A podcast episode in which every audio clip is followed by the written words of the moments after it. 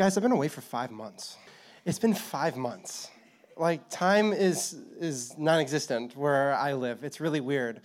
So, I see a lot of new faces, so I'm going to give like a very brief testimony of what I used to do here and then what I'm doing now.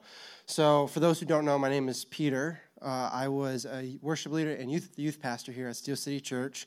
I was worship leading for six years, and in that six years, for three of those years, I was youth pastor and uh, and it was definitely something I never thought I would ever do. I never thought I would ever step into a role of youth leading, ever.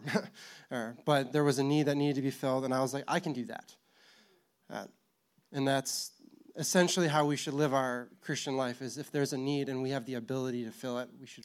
So, why am I not here? Uh, so there's a there is a camp called Arrowhead Bible Camp. It's down in Brackney, Pennsylvania. It's about three and a half hours away. We go. Our church goes twice a year uh, as a work group, and we essentially we we do prod we do projects. You know, we if there's campers, we minister to campers, things like that, and just basically do whatever the camp needs to be done. And uh, and Ben, well, my director, but at the time uh, was a friend, Ben. Uh, uh, he approached me last May and was like, "Hey, you want a job?" And I was like, uh, "No." I, I, I, nope. Basically, was my initial like my my first initial uh, thought. But I was like, I'll give it some time and I'll and I'll, I'll pray about it. And about a month went by. I was praying and I was seeking the Lord, and I was like, God, I don't know what to do. Oh, um, because it it's not necessarily something that you've called me to. It seems like I would be taking, quote unquote, taking a step below what I was doing here. And, and then that's when God kind of slapped me upside the face and he's like, that's not what it's about. And he said, come follow me and I accepted the job, and I've been working there five months now. so it's crazy how uh, how fast time flies when you're having fun. So that's what I used to do, and that's what I'm doing now. So now I'm the operations manager there, and I uh, and I basically do any and all projects and fix anything, and that needs to be fixed. So I say all that to say this: uh, what I do is hard, is very very hard, uh, and I don't see a lot of the stuff that goes on, especially with counselors, because our main focus is ministering to people with disabilities. And so we have counselors who will come in the summer and literally work 24 7, ministering to five, like there's one camp, there's one, I'm sorry, one counselor to five campers in the summer. That's a lot. And each one has their own special need. They're not all the same. They're all different, just like you and me. They're all different. And, and that's hard. Basically, being a caretaker for how many weeks? 17 weeks in the summer? In the summer? Seven weeks in the summer. Or, or, so it's a lot. And they're the same people. Same people. And so my job is basically I get to sit back and I get to watch them do that. And, and, and I get to, but I get to see what goes on and how hard it is and even my job's hard because you know I'll get calls at late of the night like, "Hey, the toilet's clogged." Oh, there's another one. Is it the same bathroom again? and but that's essentially what I do. Is I'm I'm on I'm on call pretty much most of the time in the summer, but in in, in the winter months now it's uh, it's a little more laid back. So camp is hard. So when I when I when when when God said when Jesus said, "Come follow me," I didn't necessarily know what that meant, and I did. I know, I know when God says follow, follow that means everything. We follow him with everything we have. But I didn't know the hardship that what would come with it. To, to the point where I would be constantly spiritually attacked. I the enemy would attack me with doubts and lies that I did not hear from God. Um, I started to feel like a wanderer, like, God, why am I here? This, this is not what, what I believe that you call me to. I'm not, I'm not leading people every week in worship, in, in worship. I'm not leading students anymore. What, why am I here, God? I started to realize that as, as the months progressed, that, the, that truly I believe that my identity was in what I was doing and not who He called me to be, and that is a child of God. So it was essentially, I was putting my good works over if God says, Come follow me, that means anything Whether it's what you want to do or what you do want to do, it does not matter. Uh, he says, Come follow me. And I gotta say, it's really weird not like worshiping every week. Like I like so we've been going to me and Summer have been going to what's called City Church in uh, Binghamton, New York, and it is very weird for me since I've been leading and worshiping here for so long. It's very weird to sit in the seats because I'm, it's the constant busyness, going, going, going, doing, doing, doing, fixing, fixing, fixing, to the point where God revealed it to me this way. Uh, is he, he, he reminded me of the story of Mary and Martha and how Martha was going and doing, doing, doing, doing, doing, and all this stuff, and then Mary was just sitting at Jesus' feet, listening to him, just listening, listening, to the point where Mary, uh, Martha comes in and says, "Hey, Jesus, tell her to do stuff. She's not doing enough." Uh, and then, and then he says, "No, that's not the point." So the Lord was showing me what it, may, what it means to be Mary and just sitting at his feet and resting in his presence. And then also in this decision to come has come very many blessings, financial blessings. I've met Summer, er, uh, so many blessings that I can't even count. But all this happened and is still happening because of one simple factor obedient. When you are obedient to the Lord, hardship does come, but so much joy and peace also come. So, in these five months, there are two things that the Lord has been challenging me on, even in the midst of all this stuff going on, is what does it mean to follow Jesus? And do I love my flesh more than God? And a, a, little thing here. What does it mean to follow Jesus? In Scripture, we can find multiple answers to this question, but as I've read and studied Scripture, I found one main answer. That is, to follow Jesus requires that you have to surrender your whole life. In Luke 5 1 through 11, and this is when, uh, when Jesus called us, Peter. Now it happened that while the crowd was pressing around him and listening to the word of God, he was standing by the lake of Gennesaret, and he saw two boats lying at the edge of the lake. But the fishermen who had gotten out of them, sorry, but the fishermen had gotten out of them and were washing their nets. And he got into one of the boats, which was Simon's or Peter's, and asked him to put out a little distance from land. And he sat down and continued teaching the crowds from the boat. And now, now when he had finished speaking, he said to Simon, Put out into deep waters and let down your nets for a catch. Simon responded and said, Master, we worked all night and caught nothing, but I will do as you say, and let down the nets. And when they had done this, they caught a great quantity of fish, and their nets began to tear. So they signaled their partners in, in the other boats to come and help them.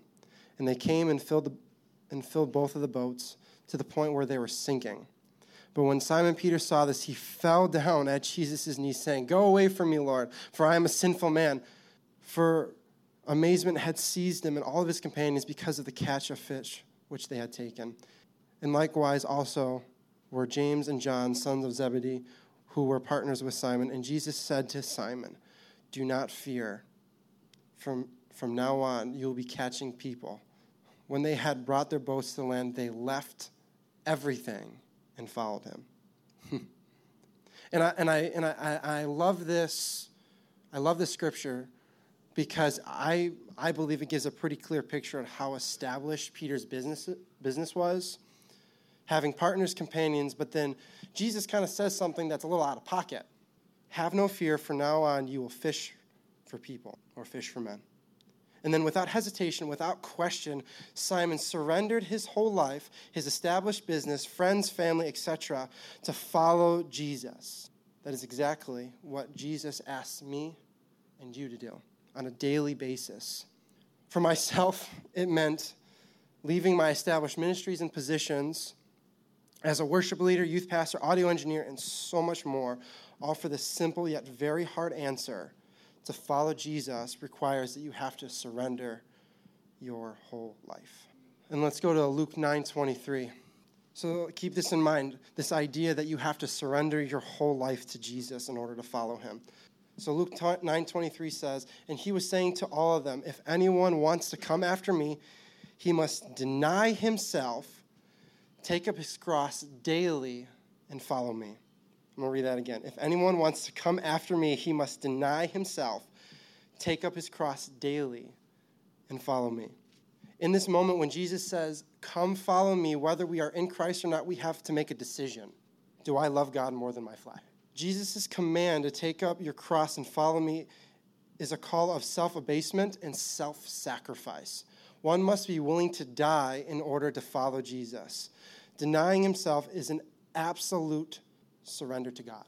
And the scripture reminds me of, um, of a time. So, not just uh, being an operations manager, I've had the opportunity to go on recruiting trips for our staff at, at camp. And we were, when we were there, we were recruiting for staff. Uh, we set up our tables, and I'm looking at all, and these are a bunch of different camps from all over the state. And, and I'm, I'm looking up and down, I'm walking around, I'm looking at everything. And, and each one had a very similar, um, had a very similar, uh, like, I guess, vision, mission, if you will. But the premise of it was fun.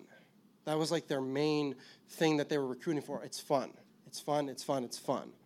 You know, we do this. We have we have rock rock climbing. We have zip zip lining. All this stuff. And I'm sitting there, and I'm like, Lord, if anyone knew what I do, what what our staff does, they would not want to to come to our camp. And it's and, and when, and when I realized that, then I, I, was thinking about like how like we as as Christ followers or as still when when Jesus says, "Come follow me," it's hard, and we don't lean that way sometimes because of that simple fact that it is hard, because there are still probably things in our life where we're like, "No, I'm going to hold on to that. I'm going to hold on to that with a tight grip because I want an easy life. I want it to be easy, and I just want to like coast by." All right. But following Jesus is not a quick fix to our problems, it's a process. That's why we don't follow him. We don't follow him because, oh, all this stuff will go away. I don't have to deal with any of this stuff. No, no, no, no. We follow him because we want to look more and more like Christ. Sanctification is a process. But then I was still thinking about this idea of like, how many people, even those in Christ, if they had the opportunity to follow Jesus, how many would say no? That hurt. That hurt. Because I was like, God, that, that's a lot of people. I've, I've seen those people, I've met them. Um, and Luke 14, 25, 33 is a great example of that. Now, great crowds accompanied him, and he turned and said to them, If anyone comes to me and does not hate his own father and mother and wife and children and brothers and sisters, yes, even his own life, he cannot be my disciple. Whoever does not bear his own cross and come after me cannot be my disciple.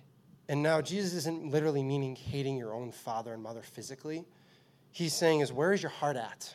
Are your friends, are your family, are your businesses, are your friends, everything, is that over me or is that under me? And again, coming back to this, this idea of do, I, do I love God more than my flesh? Do I hate my own life more than I? Humility, humility, humility humbling myself before Christ and saying, God, I want to serve you. I want to follow you. I don't like where I was anymore. It, it just led me to eternal death and, and, uh, and nothing. And I had no purpose in life. But now you've, you said, you've called me higher and saying, I have a place for you. I have purpose for you. Come follow me, and I will make you fishers of men. And again, something else that Jesus says, continuing on with the scripture, or about counting the cost in 28 for which of you desires to build a tower does not first sit down and count the cost whether he has enough to complete it otherwise when he has laid a foundation and is not able to finish all who see it will begin to mock him saying this man began to build and was not able to finish or what king going out to encounter another king in war will not sit down first and deliberate whether he is able with 10,000 to meet him who come against him with 20,000. And if not, while the other is yet a great ways off, he sends a delegation and asks for terms of peace. So therefore, any one of you who does not renounce all that he has cannot. God wants 100%. And actually, a, um, a, a, sermon I heard recently, it was, it was, it was, it was really good. and it was basically about how God requires 100%. And and it's just like this idea of uh, those who are in a, in a marriage. If you were to say, I'm only going to love you 99.99% or 364 days out of the year, but this one day I'm not going to love you and I'm going to be with somebody else. No. God requires 100% unconditional love. He wants everything. And another great example of this, of how God requires everything, is in Luke 18, 18 through 30. Is everybody with me? Yeah. Awesome. A ruler questioned him, saying, Good teacher, what shall I do to inherit eternal life? But Jesus said to him, Why do you call me good? No one is good except God alone. You know the commandments do not commit adultery, do not murder, do not steal, do not give false testimony, honor your father and mother. And he said, All these things I have kept since my youth. And now, uh, when Jesus heard this, he said to him, One thing you still lack sell all your possessions and distribute the money to the poor, and you will have treasures in heaven. And come follow me. But when he heard this, heard these things, he became very sad, for he was extremely wealthy. And Jesus looked at him and said, How hard is it for those who are wealthy to enter the kingdom of God? For it is easier for a camel to go through the eye of a needle than for a rich person to enter the kingdom of God. Those who heard this said, And so who can be saved? But he said, The things that are impossible with God, I'm sorry, the things that are impossible with people are possible with God. Amen. Thank you, Jesus. I just find it interesting how the, uh, the, the ruler says, Well, I've kept all these things since my youth. It's because he had one slight misconception, and that in order to keep the law is what saved him. But that's not what Jesus is saying. He says, You can keep the law, you can do all that, but that does not get you into eternal life. Following me and denying yourself and following me is what gets you to eternal life. Because let's face it, we can't keep the law. We can't. It's impossible. It's impossible. And going back to those who heard him say, those who heard him say, said, and so who can be saved? No one, because following the law is impossible. But it is possible with God. Because I can't save myself, you can't save yourself, the law can't save you, but guess who can save you? Jesus. And that's why he says, Come follow me because I am the one who's going to save you. It's not your own works, it's not your own doing, it's not your own lust of the flesh or any of that stuff. Of it is me. And it is possible because there was a sacrifice. Because Jesus came, he died, and he rose again on the third day. He beat death in the grave, and that is what makes it possible to follow God. To, to commune with him, to be with him, is because he took all of our sin, all of our shame on the cross. So I say all this stuff all these things. And there was a question. There was a question that I wrote down. So, what makes Jesus? What makes following Jesus worth it? For this very, very amazing point, is because that was supposed to be me and you on the cross. We were the ones who were supposed to die. He took our place so that we can have a personal, intimate relationship with God. So why wouldn't I want to surrender my whole life to Him? Just for that simple fact that He took our place. And actually, it's very interesting if you look at. Uh, um, when uh, they called for Barabbas instead of Jesus, you know, we were all Barabbas. And I, and I just remembered this. So we were all Barabbas at one point in our life before Christ. And he took our place to where we can walk away and we can look and be like, well, that's supposed to be me. Why, why am I not dying? I'm the murderer. I'm the sinner. I'm the one who uh, spat in your face, Jesus. But no, he said, nope, your debt is paid. So that is what makes following Jesus worth it. And then, Chloe, I really, really loved your point, and I actually wrote it down. God is worth losing all your friends. He's worth losing your friends, family, your business, just like with Peter, going back to Luke 5 1 through 11. He gave up everything his business, his, his friends, family, where his next paycheck was going to come from, because he says, I love you, Jesus, and you are worth following because you took my place. Just like a, um, just like a knight surrenders an oath to, to a king, say, I will die for you. So that's the hope today, is that that was supposed to be me and you on that cross. And he said, Your debt has been paid. Now come follow me. You have a new, you have a new, you have a new heart, you have a new name, you have a new life. Come follow me, and I'll make you fit. Amen.